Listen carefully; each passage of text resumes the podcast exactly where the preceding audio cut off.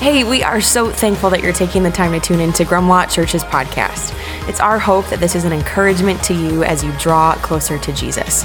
If you'd like to find out more about all things Grumlaw or for more info on our in-person gatherings, you can check us out at grumlaw.com.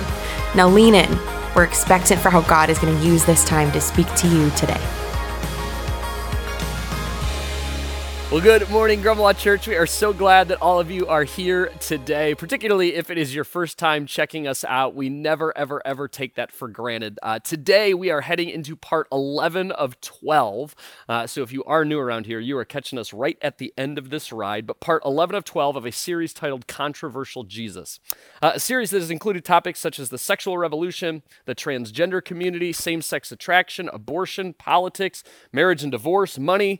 We are basically on a quest to offend everyone this fall. No, I'm just kidding. If you haven't been here for every single week of this series, you can conveniently get yourself caught up at grumlaw.com/messages, or you can find us at our Grumlaw Church, wherever it is that you grab your podcast. Now, before I dive into the meat of today, I want to emphasize and re-emphasize something that I've said a couple of different times throughout this series, and it's very simple. It is thank you. Thank you for being a faith community, and I really mean this, a faith community that is marked by your hunger for truth, for being a community of people who are willing to be pushed, willing to be challenged, even when every bone in your body says, I don't really like that, for being willing to look inward and admit that maybe at times you've gotten it wrong, for most importantly, being a faith community that receives truth, and then goes out into the world and lives that truth with the grace that the gospel requires of us.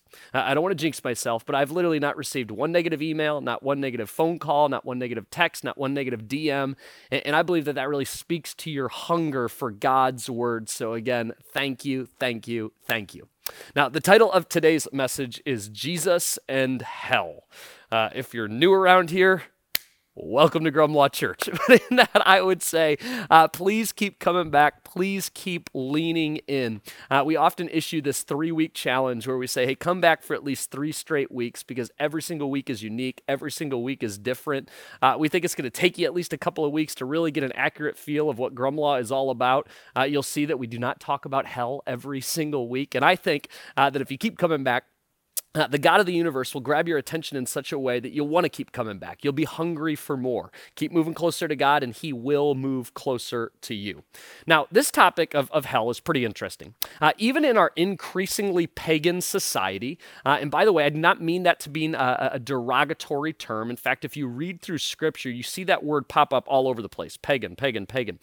It was never intended to be a derogatory term, but rather it is just a description of individuals who do not believe that God exists. They don't believe that there's a God out there, a God who gets involved in the day-to-day of our lives. So in our increasingly pagan society, most Americans still believe in heaven, with studies indicating that around 65% of Americans believe that they will end up in heaven when they die. Now, conversely, this is really interesting, most Americans don't believe in hell, with those same studies citing that less than 1% of Americans believe they will go to hell when they die. Hell is an unpopular, it's almost become an unmentionable topic, not only outside the church, but inside the church as well. For instance, how many of you have had a conversation recently about hell with a friend or a coworker or a neighbor? I'm guessing exactly 0 of you. And some of you are probably thinking right now, like, good grief, I really picked a heck of a week to check this place out. We share in that sentiment. So why? Why are we covering this topic today? Not only does this topic fit squarely into the theme of this series, but more importantly, this topic was frequently addressed by Jesus himself during his earthly ministry. In fact, and this is actually a bit sobering when you think about it, Jesus spoke about hell more often than he spoke about heaven. Jesus would actually speak more about hell than anyone else in Scripture, more than Paul, more than any other Old Testament writer. Jesus is not merely our Savior, but we say this often, right? He is our Lord. Meaning that if he felt that certain topics were worthy of being addressed, then we should probably follow his lead. And even if you're new to this whole church thing, I'm guessing there's something inside of you that can appreciate that. Because here's my assumption. My assumption is that you want the truth in its entirety. And you frankly wouldn't respect a pastor who edited out certain parts of Jesus, the guy who, oh, by the way, is behind like all of this, the singular reason that we are gathered here today. I mean, you're a big boy, you're a big girl. If you found out down the road that I was selectively leaving out big parts of Jesus's teachings in the name of growing this church, or what I perceived would be more palatable to our modern ears, I'm guessing you would be hurt, even offended by that, right? So if Jesus felt that this was an important topic to address, then I think we ought to regularly address it as well. Additionally, we should be taking our cues on how to address this topic from Jesus himself. Now, if you grew up going to church, you've likely had a bad experience or two or three or four or five in regards to preachers or people inside the church speaking about hell. There are always a handful of people in churches, and we're probably no exception to this, who really, I mean, they just like really like talking about hell. They're kind of like strangely obsessed with hell. They're the people that quite literally want to scare the hell out of you. They talk about hell, in fact, like they were born and raised there. But one of the points I always like to mention, and it's a good way to kind of level set my tone this morning and my posture in regards to this topic, so I promise that this is as much for me as it is for you, is that I always remind myself and all of you when we speak of hell that Jesus is too good to have to scare you with hell. Meaning, if I'm doing my job as the pastor of this church and telling you about the goodness of Jesus, I shouldn't really feel the need to use hell as a scare tactic. The analogy that I like to use, and I've used this in the past, so bear with me if this is getting old. Imagine if you were to sit down with me, and you just asked me very sincerely to share about my beautiful wife, Andrea. And rather than me telling you all about my amazing wife, I instead told you about all of the negative experiences that I had with ex-girlfriends. That would be kind of a strange way to describe Andrea, right? And the same is true with Jesus. The testimony of Jesus can stand just fine on itself without having to use hell as a scare tactic. Now, if the church of, let's say, 50 years ago talked way too much about hell, then I think it's safe to say that the pendulum has swung too far the opposite way today. Most churches, the reality is, they never talk about hell. And track with me. I feel like this perfectly plays into Satan's hand. Think about it. If you were Satan and you were trying to develop a strategy, wouldn't the most brilliant game plan lie in convincing people that hell doesn't exist or that nobody goes there? I mean, isn't that kind of genius? I mean, it's sinister, but genius. Because if Satan could get people to believe those lies, that again, that hell doesn't exist or that nobody goes there, lost people would have no sense of urgency to give their lives to Jesus, and followers of Jesus would have no sense of urgency to tell others about him, right? One of our values around here is assume the best. And I think a large part of the controversy surrounding hell comes from misunderstanding. And so I'm going to assume the best. What I'm going to try to do today is bring about clarity in regards to this topic. And I think the controversy will be squelched by said clarity. Now, the structure of today's message is going to be pretty simple. I'm going to address some questions, 4 questions to be exact, that so commonly come up in regards to the topic of hell, and obviously I will do my best to answer these questions. So let's go ahead and just dive right in. Question number 1, why did God create hell? Now, the good news for us in regards to this question is that Jesus very directly addresses this question, revealing to us, oh, by the way, that this is far from a new question. People have long wondered and pondered this, so I promise you're not alone. In Matthew chapter 25, we're given the answer here, and I want you to keep in mind that these are Jesus' words that, again, have been preserved for us. But when the Son of Man, this is a title that Jesus would often use for himself, when the Son of Man comes in his glory and all the angels with him, then he will sit upon his glorious throne. All the nations will be gathered in his presence, and he will separate, kind of key word here, you're going to see that theme carried throughout this. He will separate the people as a shepherd separates the sheep from the goats. He will place the sheep at his right hand, because again, he's a shepherd. He puts the sheep close to him, and the goats at his left. Then the king, that is God, will say to those on his right, "Come, You who are blessed by my Father, inherit the kingdom prepared for you from the creation of the world. How many of you have heard the phrase before, all roads lead to God? It's a common sentiment that we hear right now in this day and age. We as Christians should actually agree with that. All roads, as indicated right here in this passage, lead to the judgment seat of God.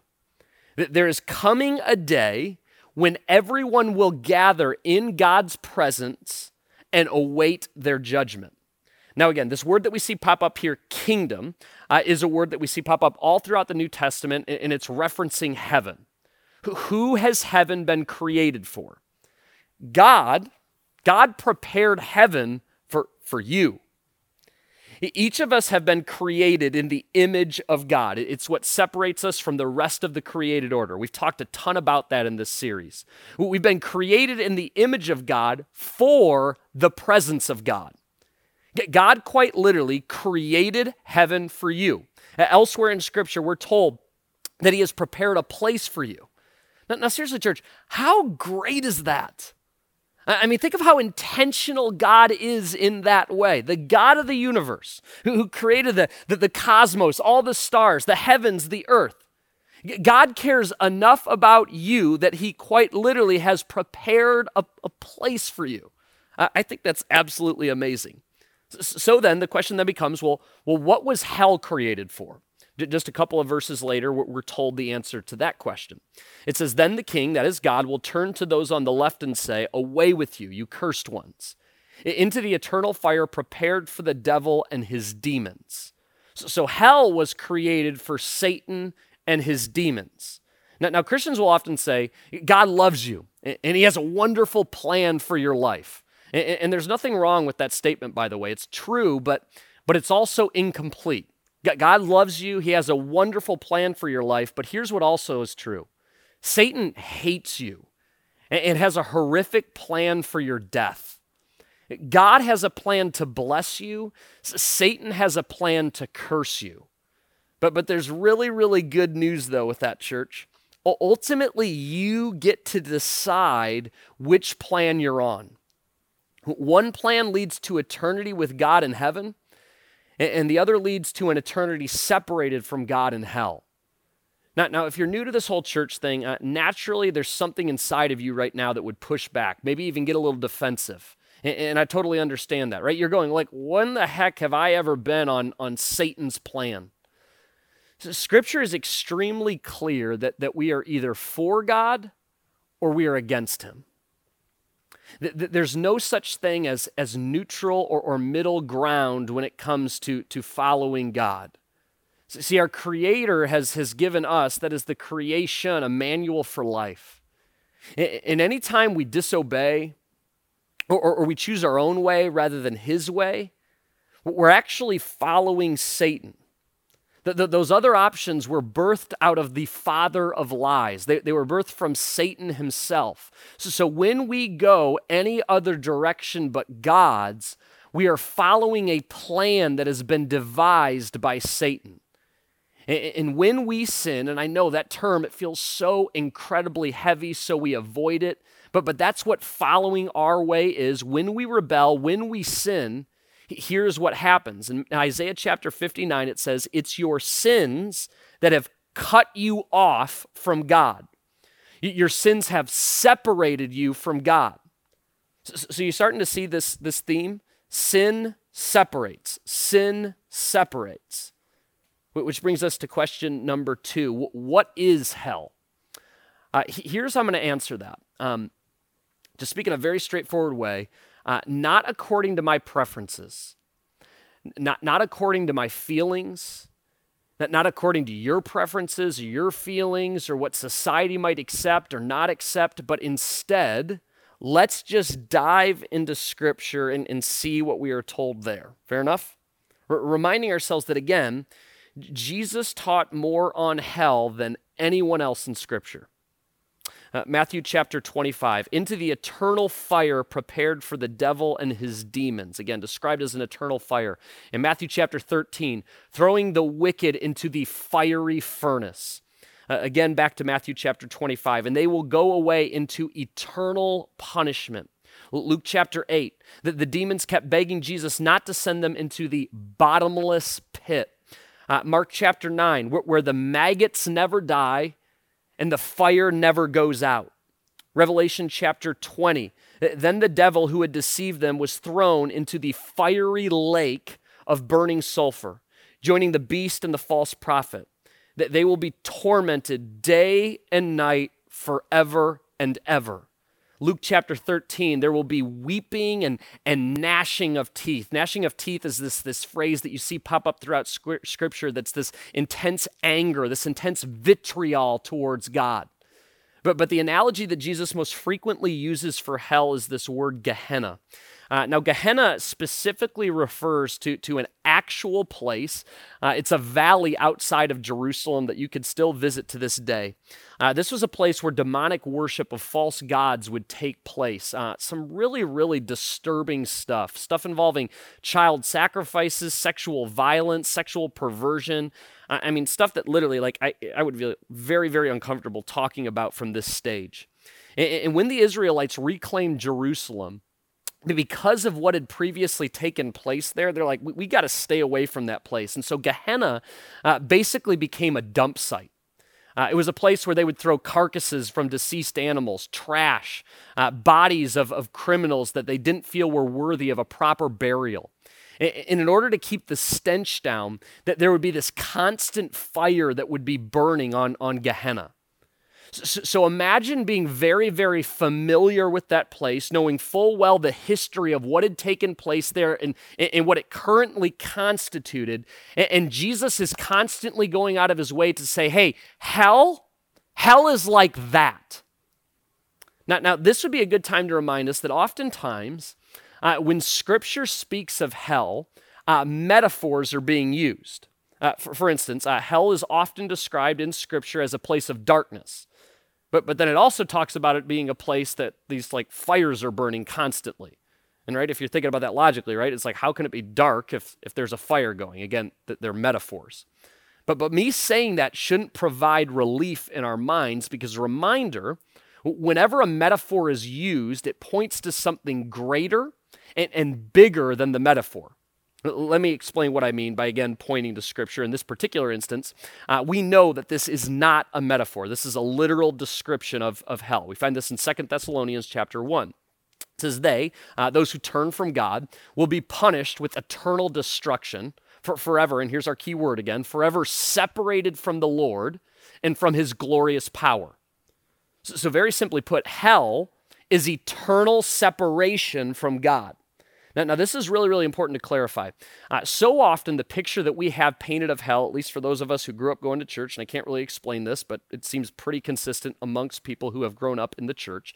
The picture we painted of hell in our minds is one of a bunch of people kind of standing at hell's gates, begging from hell to be brought up to heaven because they see how good it is in heaven, how terrible it is in hell, and they're begging God for mercy. Like, hey, please let me get up there.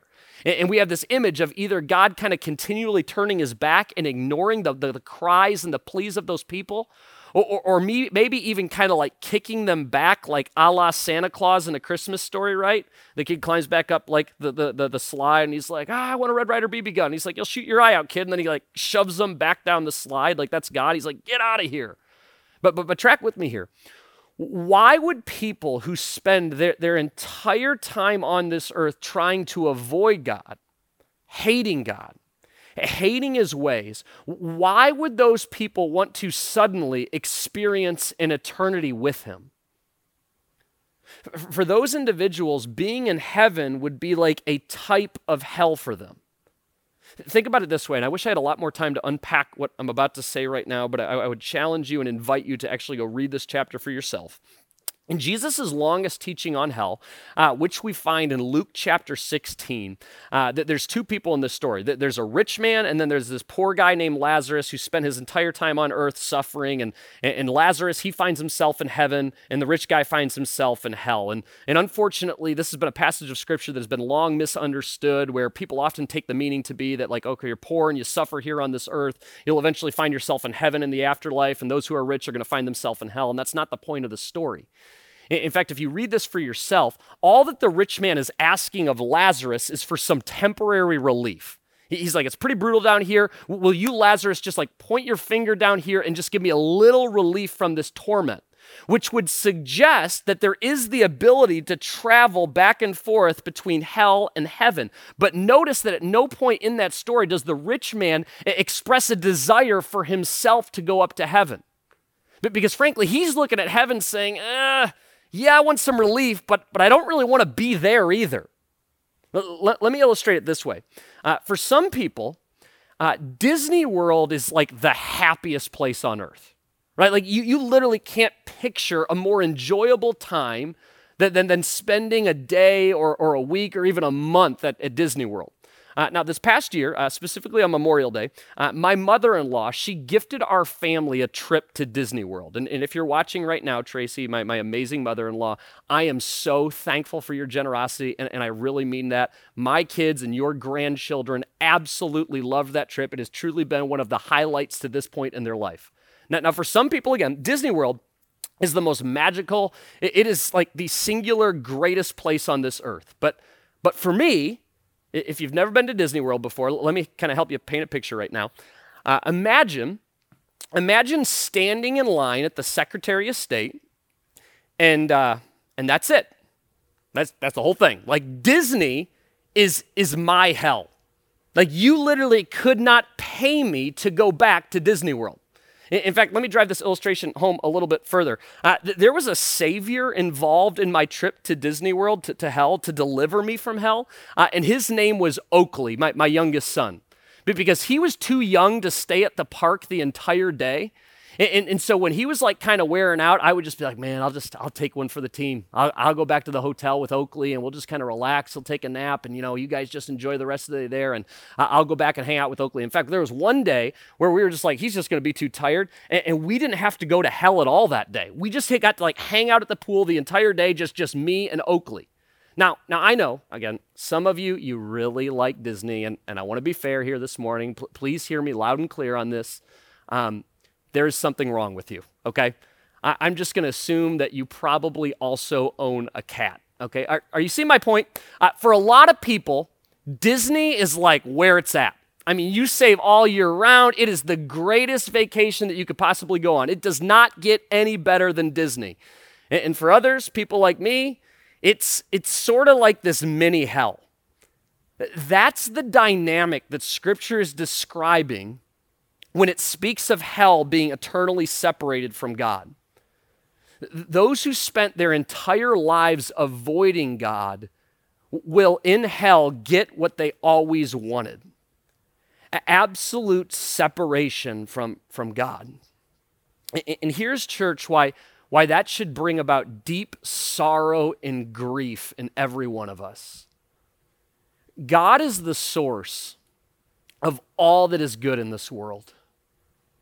He's the source of all love, all joy, all peace, all beauty, all that is true, all that is good. See, even those that deny and resist God, they still experience the radiance of his goodness on a daily basis. I love how Max Lucado puts it. He says, people who want nothing of God still enjoy his benefits. Adolf Hitler witnessed the wonder of the Alps. Saddam Hussein enjoyed the blushing sunrise of the desert. The dictator, child molester, serial rapist, and drug peddler all enjoy the common grace of God's goodness. That they hear children laugh, smell dinner cooking, and tap their toes to the rhythm of a good song. That they deny God, yet they enjoy his benevolence.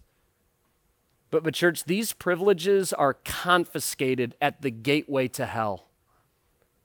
No matter how low your life may seem to be at this present moment, it is nowhere near what will be experienced in hell.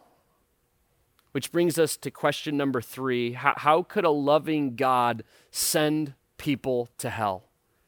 Now as I answer this, I think it's worth mentioning that the only people who really seem to struggle and ask this question in large measure are those who live in first world countries, Western people.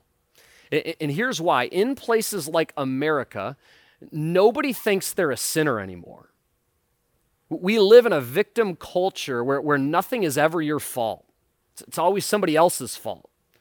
We are so slow to accept a responsibility for really anything. It's my parents' fault. It's the government's fault. It's the system's fault. We're left with entire generations declaring, you're the villain and I'm the victim. But what does Scripture teach us?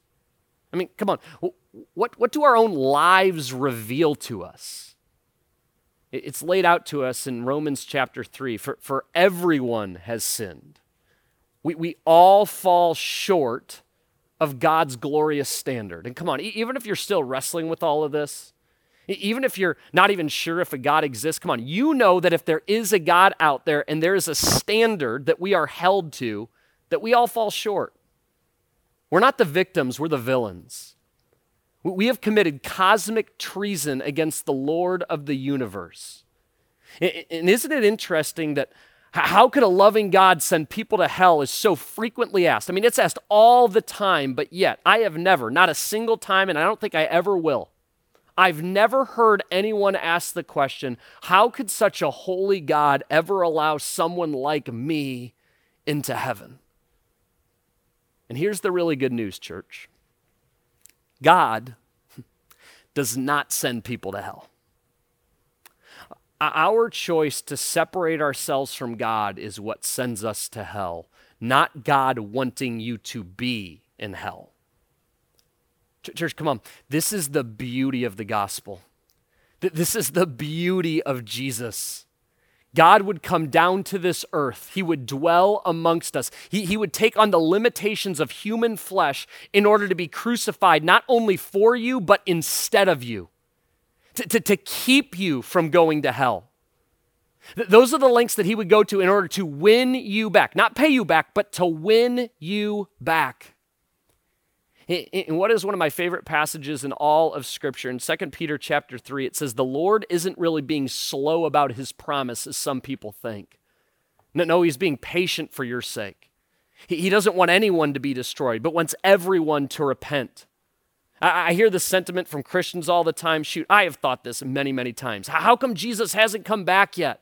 I mean, how could our world possibly get any worse? So, I mean, what is God waiting for? It's like, ding, ding, ding, this is why. Here is the answer to that question.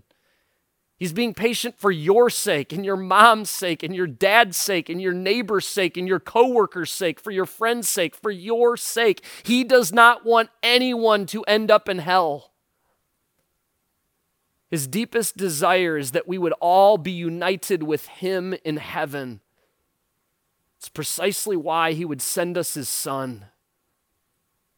Church, God doesn't want eternity without you. Some of you really need to hear this today. He isn't an angry judge. He's a loving savior. The cross proved two things for all time, that man hated God enough to kill him and that God loved man enough to die for him. Jesus hangs on a cross at the entrance to hell and declares to every person who dare enter, to get in there, you have to go over my dead body. Which brings us to question 4. What does the existence of hell mean for me? I want to show us a quote right now. I've shown it before. It rocked my world when I saw it. When I read it the first time, it comes from a guy named Penn Jillette, where if you know, he is one half of the comedic magician duo of Penn and Teller. And by the way, a staunch atheist. He says, if you believe that there's a heaven and a hell, and people could be going to hell or not getting eternal life, and you think that it's not really worth telling them this because it would make it socially awkward. And atheists who think people shouldn't proselytize and who say, just leave me alone and keep your religion to yourself, how much do you have to hate somebody to not proselytize? How much do you have to hate somebody to believe everlasting life is possible and not tell them that? Do we understand what he's saying there? He's going, hey, if you Christians truly believe that Jesus holds the keys to everlasting life and subsequently holds the keys to making sure that you don't end up in hell, why aren't more Christians telling me about that Jesus? For the followers of Jesus in this room, the existence of hell should produce three things in us: grief, gratitude, and urgency. Grief, gratitude, and urgency. Deep grief that people we care deeply about could spend eternity separated from God. You can't celebrate the reality of heaven without grieving over the reality of hell. Gratitude that God would create a way back to him through the redemptive work of his one and only Son, Jesus. And an urgency to share Jesus with those whom we have any level of influence with.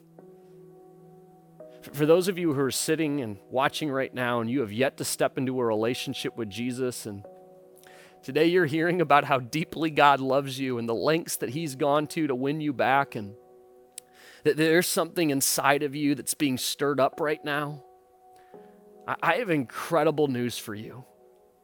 Today could be the day of your salvation, where you do not have to spend one more second wondering where you might spend eternity. In Ephesians chapter 2, it says, God saved you, and that means you, by his grace when you believed. God would make the standard almost incomprehensibly simple. It is by belief, by faith, by trust. Belief in his Son, that is how you are saved. And he reminds us, and you can't take credit for this, it is a gift from God. Salvation isn't a reward for the good things we've done. Nothing we have ever done or will ever do compelled God to move this direction with us. So none of us can boast about it. For we, he reminds us, are God's masterpiece. He has created us anew in Christ Jesus so we can do the good things he planned for us long ago. So if you are watching right now, and again, God's stirring something up inside of you, my encouragement to you would be very simple. Turn and go running into the arms of Jesus. And it could be as simple as you saying right now, bowing your head wherever you're watching from and just saying, Heavenly Father, I recognize that I am a sinner. I recognize that I have rebelled against you. But I believe in the redemptive work of your Son. I believe that you sent your one and your only Son so that I do not have to spend eternity separated from you. And so today, on this day, I choose to put my trust in Jesus. And from this day forward, I choose no longer to live for myself, but instead for him. It is in the saving name of your Son, Jesus, that we pray this. Amen. And we're told that just like that, we're back. Just like that, our relationship with the almighty living God is restored. Now, if you just took that step today, if you entered into that relationship with Jesus today, we want to encourage you, do not walk one more second on this journey alone. Will you please right now text Faith Decision to 94,000? And what that will do is that'll get you in contact with one of our staff members, and more importantly, get you into community with other people who are also moving towards Jesus. We were never intended to walk this journey alone, but lockstep with other people, again, who are also moving towards Jesus. So I beg you right now, again, text Faith Decision to 94,000.